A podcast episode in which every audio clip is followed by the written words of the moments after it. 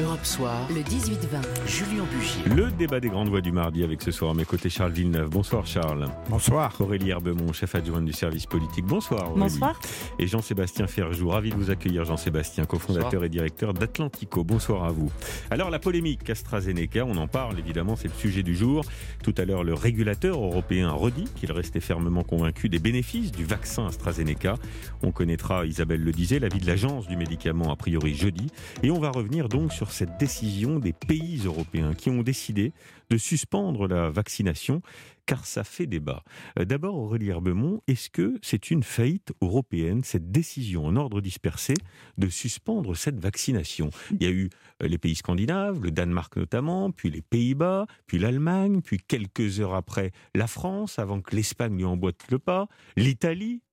Ce qu'il faut préciser d'abord, c'est que le sanitaire, ça n'est pas une compétence de l'Union européenne. C'est-à-dire qu'il ne faut pas s'attendre sur ces sujets-là à voir la voix des 27 euh, communes qui parlent d'une même voix. Donc forcément, ça facilite le côté chacun pour soi. Et vous le disiez, effectivement, ça a commencé jeudi avec le Danemark. Il n'y a pas eu trop de réactions du côté de la France où on disait non, non, tout va bien. Puis il y a eu deux autres pays dans le week-end. Et puis hier avec l'Allemagne, c'est vrai Mhm. que là, mettez-vous à la place du gouvernement français. S'ils avaient dit non, non, nous on continue, quand au total vous avez une dizaine de pays européens qui disent non, on arrête par principe de précaution, ils auraient aussitôt été Ouais. accusés d'être Mais inconscients. que la France n'ait pas été prévenue de la décision de l'Allemagne et qu'elle soit contrainte de, de réagir dans l'urgence, Charles Villeneuve. Comment le président Macron n'est pas été mis au courant par la chancelière Angela Merkel qu'ils allaient euh, euh, annuler ou en tout cas suspendre l'espace de quelques jours la vaccination à l'AstraZeneca?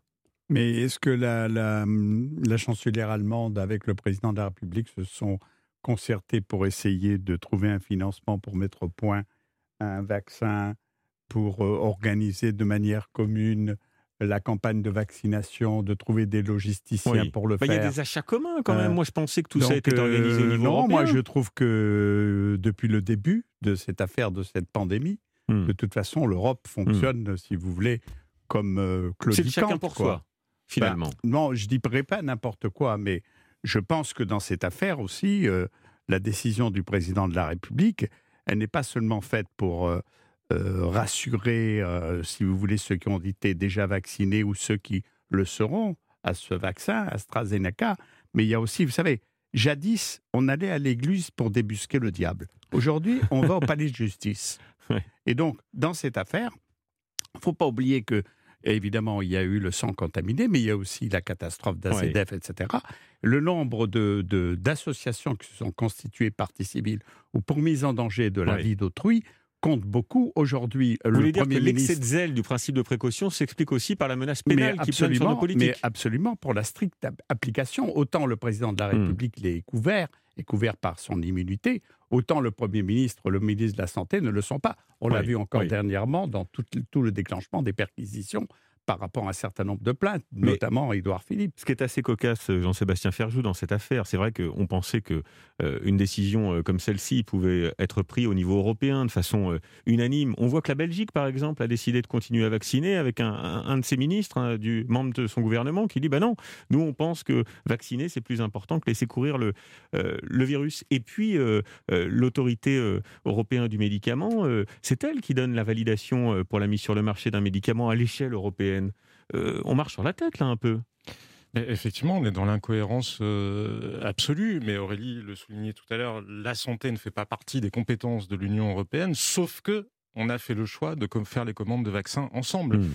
Et je pense que là, ce qui se joue profondément dans cette affaire, c'est le reste euh, du conflit initial autour d'AstraZeneca qui s'est joué entre l'Europe et le Royaume-Uni sur fond euh, de Brexit et de, et de tensions autour, autour du Brexit. Et on n'arrive pas à sortir de ça parce qu'il n'y a pas de bonne manière de regarder cette histoire-là. Parce qu'effectivement, soit on le fait ensemble et auquel cas il faut se consulter Oui. et que l'ensemble des pays membres de l'Union européenne prennent une décision ensemble. Oui. Si on regarde d'un point de vue scientifique, ça n'a pas beaucoup de sens. Alors, je comprends la pression politique et je suis Mm, d'accord mm. avec l'argument avancé par Charles Villeneuve à l'instant en disant que je pense que les hommes politiques, les responsables politiques euh, agissent beaucoup sous la pression d'éventuelles euh, poursuites pénales, mais d'un point de vue scientifique, ça n'a aucun sens. Il Un faut million- distinguer entre million- la causalité et la corrélation. C'est-à-dire que quand vous vaccinez des millions de gens, Mm, forcément, sur ces millions de gens, il va leur arriver des choses, y compris sur le plan de leur santé. Mais avant d'établir un lien, C'est très Mm. difficile. Et là, en plus, cette espèce de choix étrange de dire en 24 heures, on pourrait finalement.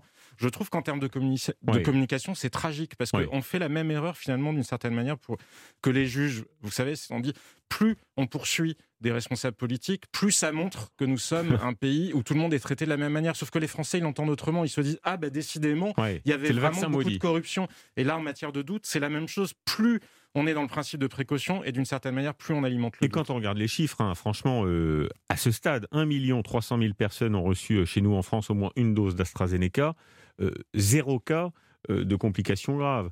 En Grande-Bretagne, 11 millions euh, Une de seule. personnes, Une seule une en seule, France. 11 millions de personnes qui ont reçu à Arles. Euh, 11 mi- et on ne sait pas si c'est lié. 11 millions de personnes qui ont reçu au moins une dose AstraZeneca en Grande-Bretagne, euh, a priori, pas de cas graves. Donc cette décision, euh, à l'heure où on se parle, elle ne repose sur rien, C'est ça qui est terrible, c'est qu'on a une espèce de, de culture du risque zéro, sauf que même si vous prenez du paracétamol, il y a des gens qui meurent de, de prendre du paracétamol. Donc le risque zéro, a fortiori avec des médicaments ou des vaccins, n'existe Mmh, pas. Donc mmh. c'est vrai qu'on est sur des, des- des- un nombre de personnes infini- infinitésimal.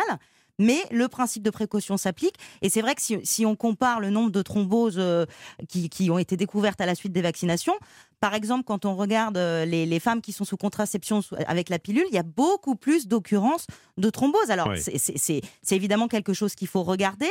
Mais c'est c'est vrai que là, on, a- on a vraiment un principe de précaution alors, poussé on n'est à pas dans le l'extrême. principe de précaution. Parce Et- que si on était dans le principe de précaution, pardon Julien, mais si on l'était, justement, on aurait mesuré le risque, à savoir que le fait de faire douter encore plus les Européens et les Français de ce vaccin-là, de prendre Oui, le risque de oui. retarder la vaccination, à l'arrivée, ça fera plus de morts de manière certaine que les potentiels cas de thrombose. On en parlera dans quelques secondes de l'impact sur l'opinion publique. AstraZeneca, un retard au dommage irréversible. Vous me direz ce que vous en pensez. À tout de suite, 18h40.